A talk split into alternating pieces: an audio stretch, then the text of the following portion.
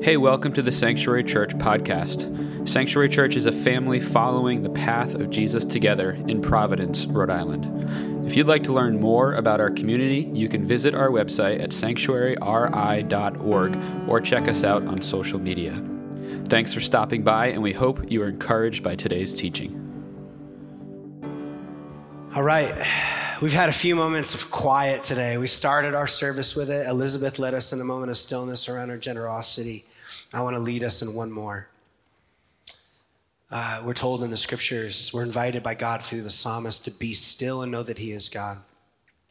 We see time and again there are moments where God speaks, right? Not through the rushing wind or the fire, the thunder, the noise, but through the quiet and the stillness. And so many of us in the hurry of our age, in the rushing of our age, man, I think a lot of us, I do at least, struggle being still. And so before we open up the scriptures, before we open up this book that um, most of us in this room, I hope, who are followers of Jesus, prize this as the most valuable thing that we have in our possession, more than anything else, the Word of God. Something that we want to place ourselves not over, but under, and learn from that there's a sacredness and there's an expectancy. We can, I was thinking the other day about um, how when I would get messages from my wife when we were dating, I would have this um, temptation to read over her letters and her, or they weren't letters, but I like to imagine in my head the romantic in me as she sent letters with little wax seals and burn the edges. it was an email. But I would just pore over them. Anybody else like this? I would just like what does she mean? What does she mean by like, by like, dear Andrew? Like she called me dear. Or like she's praying for me. Like, is she praying like, is this like, she be my future husband? I be her future husband? Or like just praying in general? Right? I would just like soak in it and marinate on it. Not because like there's something magical about her notes and letters, but because I freaking love the author so much. And so for a lot of us here, we just love the author. And so something about stilling our hearts allows us to enter in. Amen? Just to go, all right, Lord, I want to lean in. Whatever you got, I'm expectant for it. Whether it challenges me, encourages me, disrupts me a bit, invites me to wrestle with it longer. The sermon just starts the conversation, doesn't end it. So let's just be still for just a moment, if you would. We hear you, Lord, through the psalmist. Be still and know that He is God.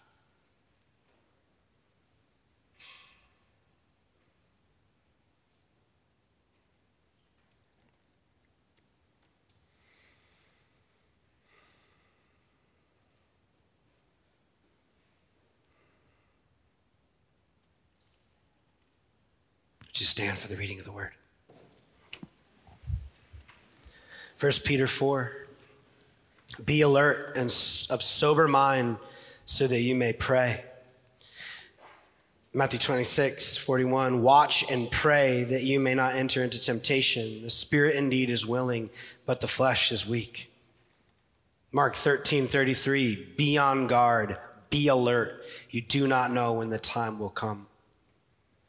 Mark 13, 35, therefore stay awake, for you do not know when the master of the house will come in the evening or at midnight or when the rooster crows or in the morning.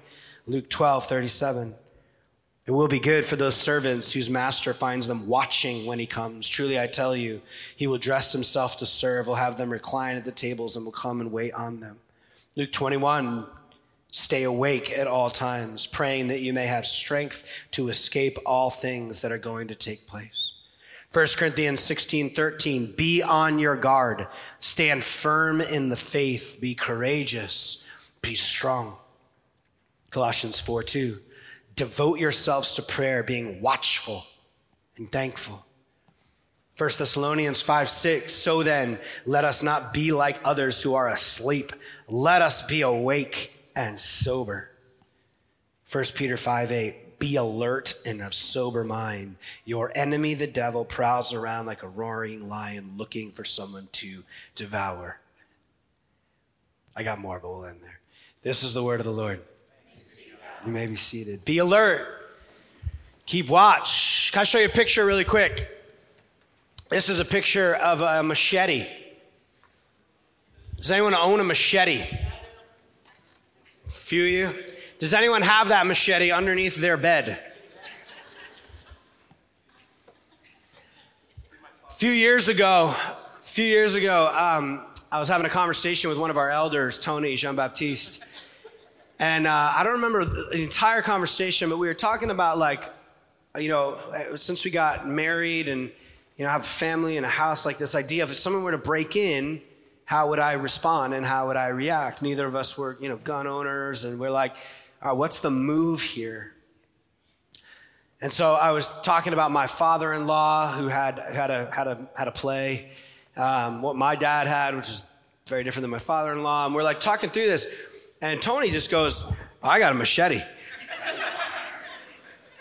It's like cool. It's like, is that a thing? It's like, oh yeah, that's a thing. Like I didn't know that was a thing. That's a that's a strong move. That's like not knocking someone out. That is like you're gonna do some damage. It's like gun machete. You know? and then he told me that actually this wasn't just a Tony Jean Baptiste thing. This was a Jean Baptiste thing. I was like, oh, it's like a family thing. And he's like, yeah, it's a family thing, but it's more than a family thing. And I'm like, what do you mean? He's like, it's a Haitian thing. Now, Tony was not saying that every Haitian that he knows has a machete, but he sort of was implying like if you were to poll the crowd, you're going to get a majority of folks got a machete. So his brother Sam, who many of you may have also met, Sam plays keys over here, married to the um, esteemed Sydney, and Brid- um, Sam uh, was getting married, and I oh you know what I forgot to send you this picture. Say so we were going to the wedding shower, right? Excuse me, I'm really battling sickness today. Um, and we're going to the wedding shower, and I'm trying to think of what to get them as a gift. And so I reach out Tony, and I'm like, "Is this? You think this is okay?" You know, and you're wading a little bit into like cultural stereotypes, and like, here I am, like trying to like be funny. Is this gonna land? So I go ahead and go to Home Depot. I didn't know where else. There wasn't like a machete store down the street. And so I go, machetes are us. Anyway, so I go to the machete store. I go to Home Depot or Lowe's or whatever, grab the machete. I didn't want to open it and have him open it in front of anybody because I don't know why I was a little insecure about how this was all going to land. You can imagine how I might be a little concerned how it's all going to land. So I pull him aside. Did I pull you aside too, Sydney, or was it just? Yeah, yeah, yeah. Okay. So Sid didn't get the invite. So uh, Sam and I are over in the corner. I think Tony might have come too. I can't remember. And we opened. I had him open it up, and I, I just remember you starting to laugh. And like I connected the dots. He's like, no, no, no, this is awesome, this is awesome. And then a little while later, your dad, if I'm remembering this correctly, your dad came in and came over. And I just felt like, oh, I'm gonna tell, I'm gonna see if like I've honored, you know, you know, the, the man of the house here. And I share with him, you know, with his dad that I bought him a machete. And the dude, what's your dad's name again? Uh, Errol, he just dies laughing like falls over laughing. And he just looks at me and he's like, that's good. That's good. Like I had like helped something important in the family be passed down. Anyway, I go back to those conversations with Tony and I about, so now you know what to get your friend when they, anyway. I go back to those conversations because it was like, actually, uh, I remember it was a funny conversation, but it was fairly poignant. Like, this is a reality.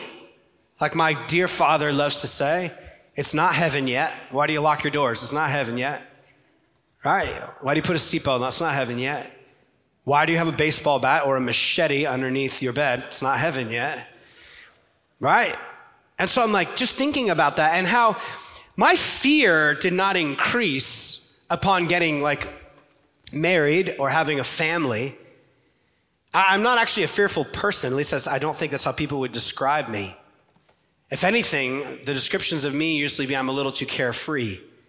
I have this sort of sense that everything will just work out, like whatever. But after that conversation, and as I was entering into the beginning of a new stage of life, I went home and I got this little bat. Not like a big bag. She can wield my little one a lot faster. I'm going to stop now. This is the picture that we're given, not of fear, but of an acknowledgement that there are threats. That it's not heaven yet. That there's brokenness in the world, that people choose death again and again and again instead of life. Be alert then. Pay attention. Why do we get a security system?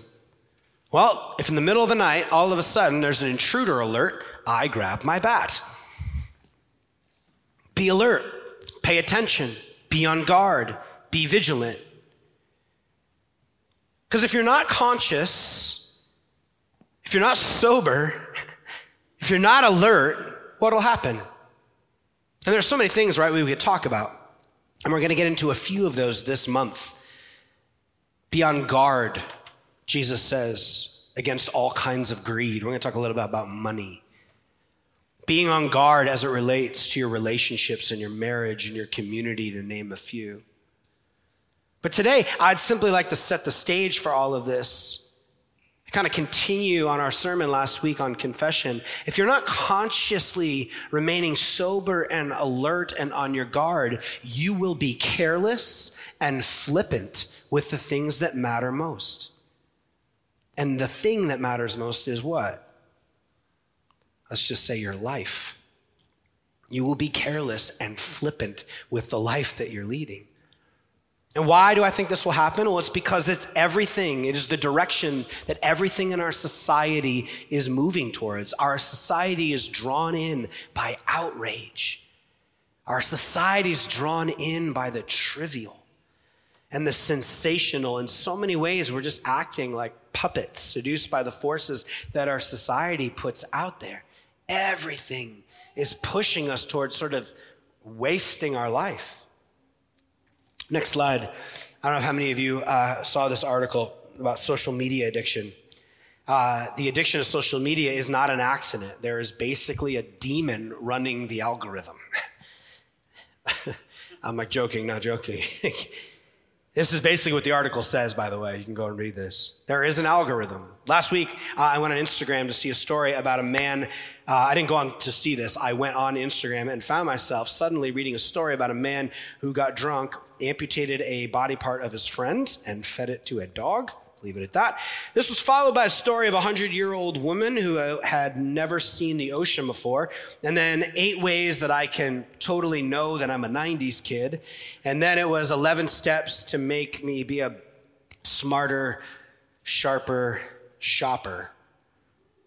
This is life now. One constant, never ending stream of non sequiturs and self referential garbage that passes in through our eyes and out of our brains at the speed of a touch screen. You remember a few years back when Kim Kardashian broke the internet? I remember this? Don't look it up. And by broke the internet, I mean she photoshopped a picture of her backside and put it on a magazine cover and called that femininity. Separate sermon the media brought out all the obligatory screens about how lewd and classless the pictures were. People then complained that the media were giving this woman too much like junk. Then there are others that came back, and the only reason she's famous is because she was born rich and had certain videos leaked and way too much airtime. By the way, Kim, if you're here, we love you. Just using this as an example. Truly, this isn't about her so much as it is the system that surrounds her. Then people pointed out again all the criticizing and the publicity of her, and the way that all of this nonsense gives her more fame, more cultural presence. And being the internet, half the people were berated, half the people were celebrated who were critiquing. And then it always wraps up how? Memes are made. Everyone LOLs them, and then the moment goes on. And this is why she, again, is still famous. One writer said this about the whole ordeal. Sorry. Kardashian has come to represent pretty much everything we loathe about the social media age bite sized, meaningless content that you hate looking at, but for some reason can't look away from. And because nobody has the self control to look away, the bite sized, meaningless content spreads like wildfire, creating an online experience of a never ending series of cultural car wrecks where we all gawk, rubberneck, discuss, and or make fun of something for 12 minutes until distracted by the next oncoming collision. It's pretty good, right? The algorithm is designed to take your attention. We live, in fact, in an attention economy. One of the books I've referenced before is called Attention Merchants by Tim Wu.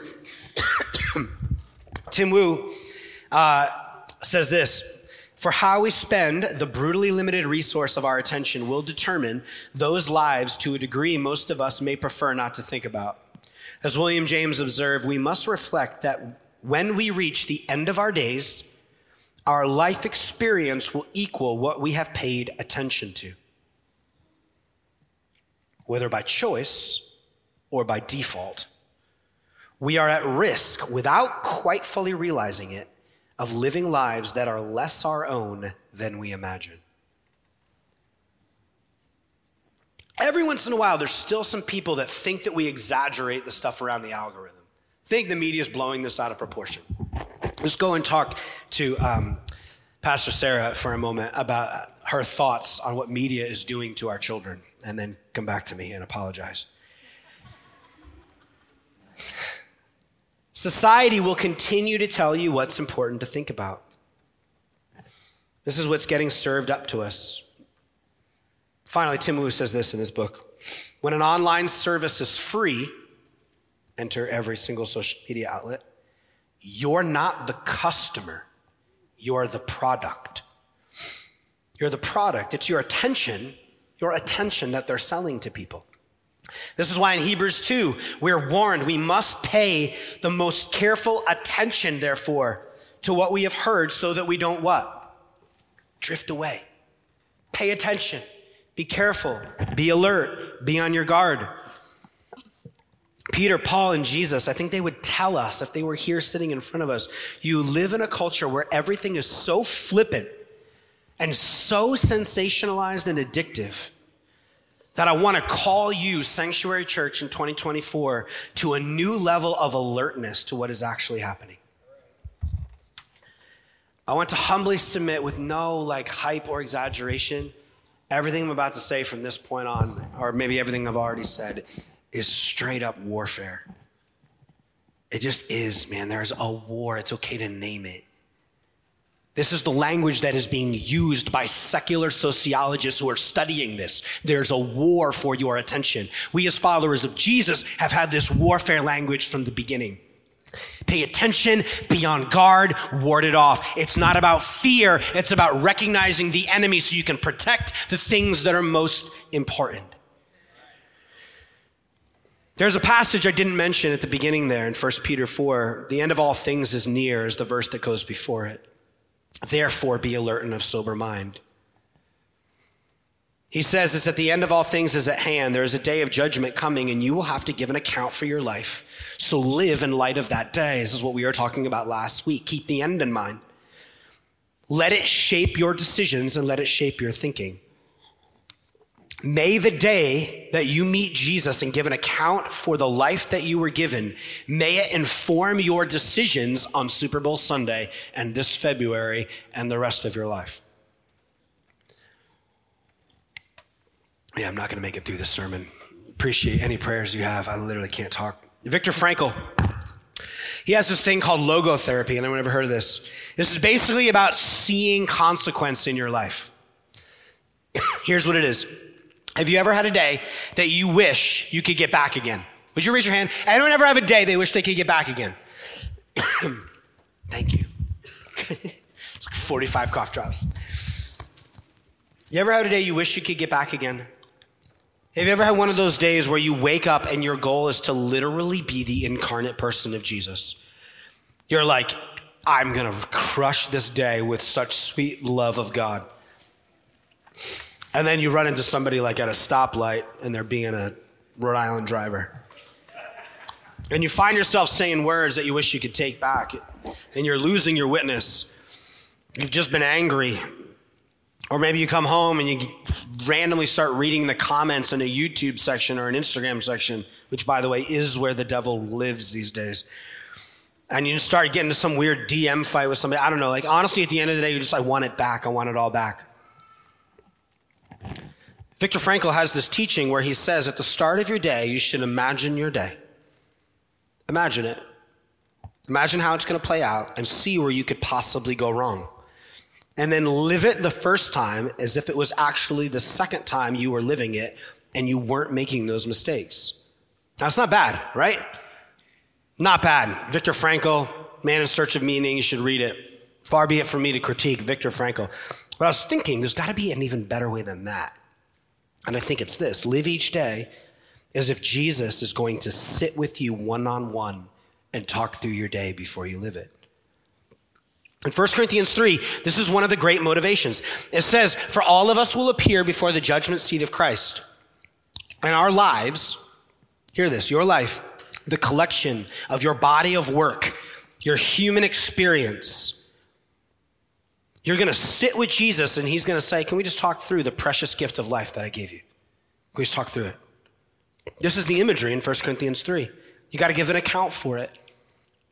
There are going to be some things we're told that are burned up, trivial and meaningless things. And then there's going to be some things, however this works out in the mystery of God, that are powerful and beautiful and that are going to go on forever. And that's going to be the basis for some sort of eternal reward. This is not judgment for salvation. There's no judgment if you're in Christ, but this is a judgment for rewards about what is going to carry you into eternity.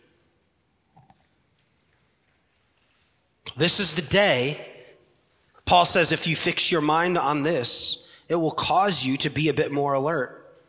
And part of the challenge right now is that idea for most of us who are younger in the room, especially, that seems so irrelevant, like not even real. Everything feels so urgent and immediate. And yet we are being invited to live a better way in the world. How many of you have seen Schindler's List? If you haven't, I highly encourage you watch it. Schindler's List starts basically where this, this man, Schindler, having all these sort of parties, he's in, enjoying the, um, the goodness of being wealthy and climbing the ranks of the Third Reich, high end brandy and cigars and partying and just trying to position himself well. And then he's sort of over the course of times becomes conflicted. He has sort of an ethical vision of like the life he's supposed to be living and begins to discover what's really going on within Nazi Germany.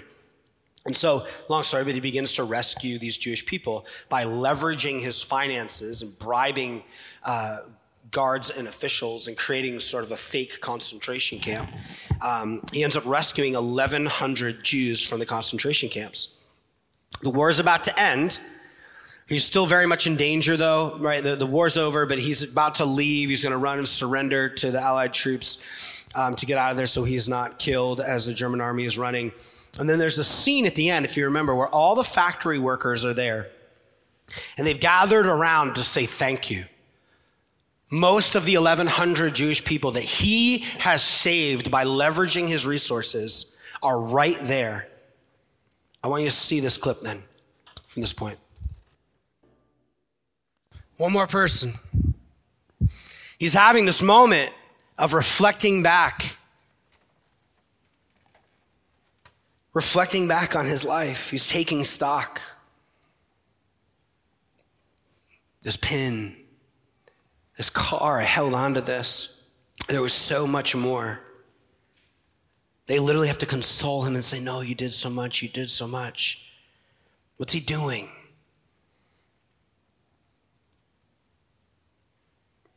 He's like running the clock back. He's having this moment of going, Oh my goodness, there were places I was not paying attention.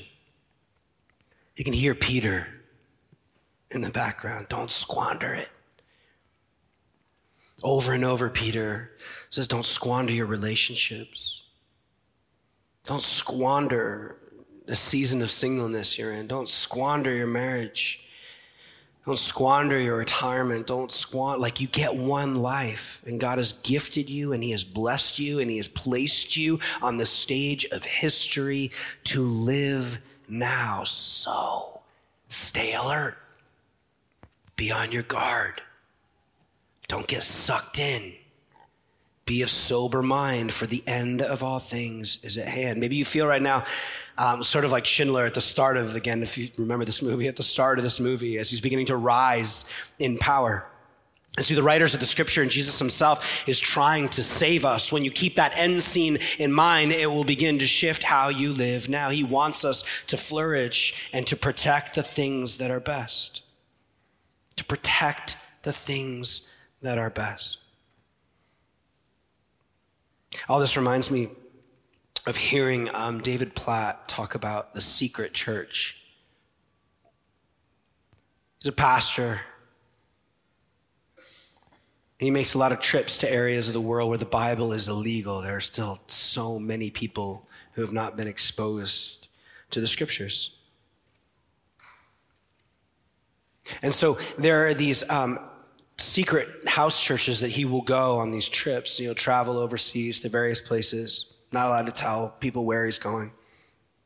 He'll come back with these stories, spending eight to 12 hours with mostly young men and women who are just hungry for the Bible. Has this great story where he gives the background to this one book that they're studying. I think it was Nehemiah. And they're like, we've never heard any of this, any of this background historical context. We literally just got a copy of Nehemiah. Could you do this for the whole Old Testament? He only had one more day there. And so it was something like 18 hours straight of just giving the backdrop to these passages and to these books. There was this deep hunger, an ache there, there was a risk. Imagine he describes that there's um, folks that wait in their village until everyone's asleep and then slip out under the cover of darkness, wearing like long dark pants and a hoodie up over their face. And they get in their car and they drive away and they turn the light off and they wait and they get out again and sneak into a house and gather in a basement or gather in a small corner of a house and begin to just study the scripture and pray together and pour themselves out for the Lord to learn and grow. They're so hungry to listen to God. Are we hungry like that? We hung, do we have a hunger for the things that matter most? To come into the prayer room, to listen to God, to spend the first moments of our day and the last moments of our day in the scriptures. Because most of us, we go, how on earth could we do that? We've been talking a lot about our way of life, these practices that we want to do. And a lot of us like, that's just, it's just too much. Even when I sort of stack them, it's just so much. You have no idea the hurry and the busyness of our life. The idea of turning in prayer into the scriptures throughout my day, morning, noon, and night. And I just think, can you imagine having something you look at from the first moment in the morning all throughout the day and night? Something that you continue to look down at at the first, first, first thing of the day, periodically throughout the day, and at the very, very end of the night before you go to bed. Can you imagine anything like that? Right? Of course we can. Of course we can. I think I, I have mine. Oh, it's over there. Our phone. Imagine something that would grab our attention from the first moments of the day and would vie for our attention all throughout the day. The average American looks at the phone approximately 100 times a day. That's five and a half hours a day. That's roughly every 10 minutes. And that screen doesn't give us life and it is vying for our attention. What would happen if we became a church that was so infatuated with the Lord, so driven to explore the word and prayer? To push away and guard against the way our attention is being hijacked, I humbly submit it would change the complexity of your life and of the world around you. Be on your guard. Watch your life, as Paul says. Pay careful attention, be vigilant. A continuous state of readiness to keep on the lookout, to guard against, to think about what you're thinking about, to pay attention to what you are letting in and what you've already let in. One writer says, Stand at the door of your heart and watch carefully everything that enters and goes from there. Proverbs says, Guard it. Guard your heart. Look, the heart and the mind of each one of us is like a house, and it needs to be protected. We defend our homes, we lock our car doors, we install security systems. Do we do the same for our heart? See, when we're, when we're focused in on the beauty of God and life with Him and His Word, when we, when we pray, God, would you give me a fresh revelation of the worth of who you are? When the value increases, we know the value of the possession. You know how much you value something, it's seen in the intensity of the way you pursue it. And I would submit in the way that you guard it against things that want to rob you of it. How could I be in the Word throughout the day? How could I be attentive to God? That's a lot. You know how busy and hurried I am? You already, or most of us, do it all day. So, our house is a home. I can invite the band up. Thinking of our house as a home, I think this is important. Because most of us, if we care enough about the people that we live with or even our own safety, are a bit vigilant in protecting our house. A vigilant person, hear this, actively pays attention to what is vying for their attention and what gives and what gets into their heart and mind. Vigilance requires action. Vigilance doesn't need any fear. Vigilance requires action. It's a reminder that there is a very real threat to your life and a very real threat to your ministry and a very real threat to your growth and your peace and your joy around every corner. Not fear, but sober mindedness. And so constant attention is necessary. Imagine you're at home and you just see a person like, like, like walk behind you. Gonna trigger some latent fear here. Right? You're just like, you're washing dishes and you like, you know, like out of your like side, your, like side eye, you just, you, you see someone walk by you. You might ask some questions, right?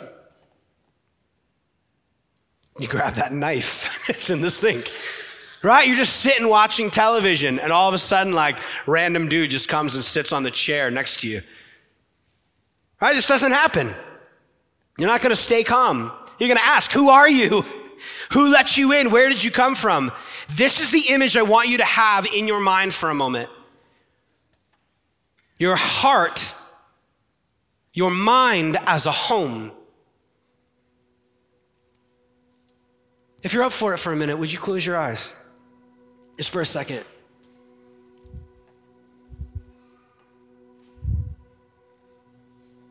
Ask your heart and mind, whatever that looks like for you.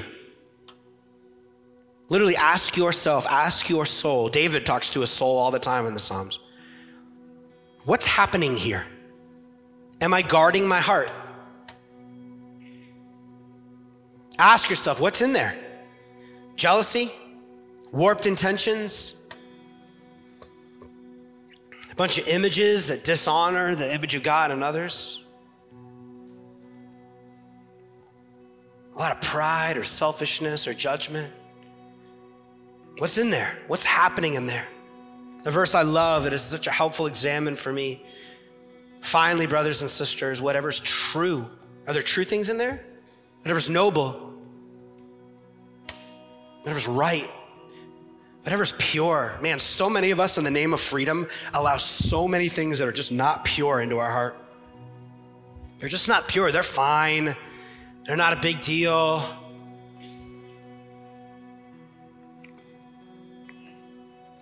It like dominates our thinking. It's not just that it's bad or good, it's just like it's actually taking our attention away from that which matters most.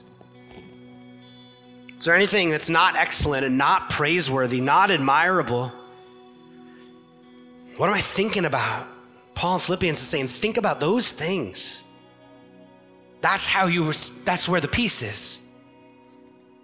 Can you identify when you might have opened the door to some of those things? Take a minute. Where did I open the door to that? Lean in, ask yourself that question. When did I open the door to that thing I know is there?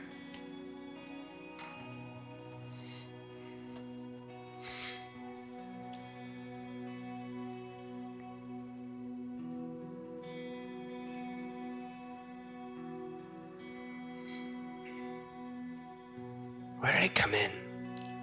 How to get in there?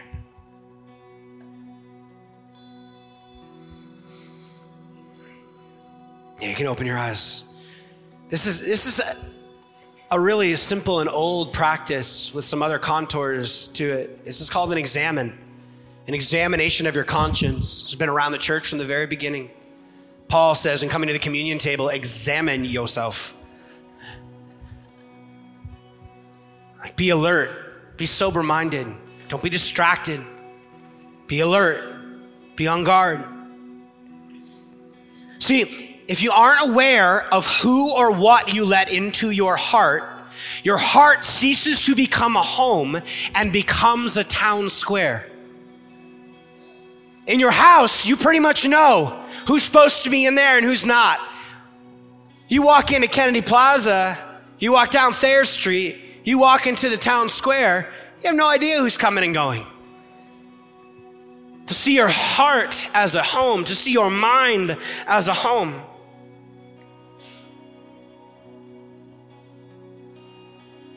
See, when we aren't vigilant and paying attention to what's coming in, one of the first things that begins to suffer is intimacy with God. It's really hard to hear the voice of God. Think of it this way without proper vigilance, the spirit ends up in a corner, like locking him in a closet. We, we, we crowd out the voice of God. Be vigilant. Be vigilant. Pay attention to your heart. We have to have practices in our life where we, we become aware of what's happening, which leads us back to the practice of this month confession. There's a reason why we made this one of the key practices in our way of life, in our path. It helps us be sober minded and acknowledge what's in there. And then I got to thinking of it, all the ones, especially in that inwards direction learning to be made whole by Jesus, all fit. Sabbath, to slow down and stop for one day, to put your phone away for just one day, to be ultra attentive just for one day. The thing that Jesus did, the thing that's in the Ten Commandments, shut it down. And remember that the world will keep spinning even if you stop. What will happen if you begin week over week over week to stop? You're going to be really attentive to what's going on. I told this story before. The first time I started to take Sabbath seriously, I realized I had a backache. Because probably for the last like two years, I had been running just on straight adrenaline and never stopped. And suddenly, you know, when you stop long enough to go, I have a back problem. I am sick. I am distracted. I don't know how to sit with my kids for more than five minutes at a time. I don't know how to play anymore. I don't know how to take a deep breath and remember why I was made. I don't even have time, Andrew, to do anything you're talking about and stopping and like having some mystical moment where I take inventory of what's going on. It's just like called journaling. Like, take a minute. Sabbath will help us do this. Fasting is the other practice in our inwards direction helps us be alert. I don't know about you, but there's been so many stories from this last month of fasting that have led people to come to me, I'm sure to many of you, and come, Andrew, I have never had like a day where I was more attentive to the things of God than when I decided to actually fast for a whole day. I cannot wait to share some of these stories with you. All of these practices that are already here before us. If you don't know what I'm talking about, we just have these shared practices that we do as followers of Jesus, a way of life. And so at the end of every day, I want to encourage you in the silence of your, of your uh, last few moments, ask yourself, what's happened in my heart today? What's occurred? What things have passed through my mind? To be, as the saints often say, in silence before oneself and in silence before our God. Friends, God has given you everything you need to be attentive, to be vigilant, to be on your guard. He has. Don't neglect his gifts. Don't neglect his practices. And don't neglect the spirit that lives inside you that wants to speak and lead and move us into greater joy and peace. Don't. Don't act like you don't know where the love is. Be on your guard against the things that want to rob your attention. You see, God throughout the scriptures is simply saying, Trust me. Trust my way. trust that I hold the words of eternal life. Call on me. Let me be your shield. Let me be your strength. Let's begin the journey towards Home Depot to pick up the machete. And that didn't work. Would you pray with me, Holy Spirit?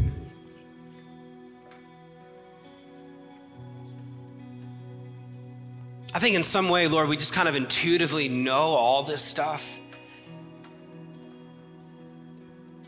Lord, help us to put it into practice. Help us to trust you.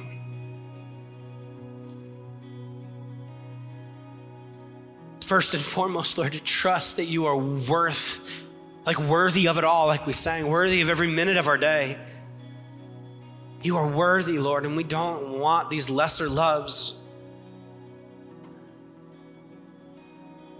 Can I just say, church, I just I felt like the Lord just immediately just like spoke to me just now. Like, so I just humbly put this out there. I felt like the Lord just saying, Andrew, you have no idea. You have no idea how much untapped potential there is in this room right now. I promise you, that's not scripted. It's like, like a lot of us have buried things a lot of us are distracting ourselves like to death, to sleep, as the Bible says. Wake up. Wake up is the call not of Pastor Andrew, but of the Bible again and again. Wake up. Be alert. There is so much joy and peace and possibility on the horizon. Wake up. Wake up. I want to wake up. I want more of you, Lord. I want more of you. To all y'all who know you've just kind of like sidelined the spirit in your heart to the corner of the room. spirit, God does not push himself on us. We do this. We choose death. We let these things in. I just, I pray that you would just experience such grace and love in this moment and like fresh wind for a fresh start. For anyone feeling any bit of conviction, like I can do that, five minutes before I go to bed, just like open that journal up, pay attention. First thing in the morning. I've been thinking about Sabbathing for so long. I've been talking about Sabbathing. I've done Bible studies on Sabbathing. I've learned all the ins and outs about Sabbathing. I still don't know how to shut it down. I just pray just grace and courage to Sabbath as you can, not as you can, and begin that journey this morning. To unhurry your life to pay attention to the goodness that God's given you and thus pay attention to the threats that are vying for you, that are coming for you. And without fear, without unholy fear, but with holy fear, may we stand, church. May we stand against the things that want to tear our marriages apart. May we stand against the things that want to move us towards greed and not towards generosity. You steer us, Lord, towards boundaries that lead to compassion, not boundaries that lead us to disconnection?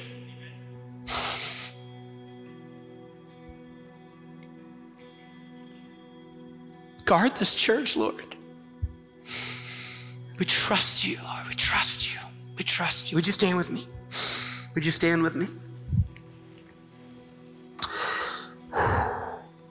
You are here and a follower of Jesus, I just invite you to lean in with all you have. I don't know if you know this song or not. You can just pray it if you don't know it. Let's just take an old hymn. It's been around forever. Blessed assurance, Jesus is mine. It begins with like confidence that God is here and with us and for us, and then moves into a place of a declaration saying, Lord, I trust you. I trust you. I trust you. I trust you. So let us lift our voices and let us lift our prayers together. Amen? Let's pray. Let's sing.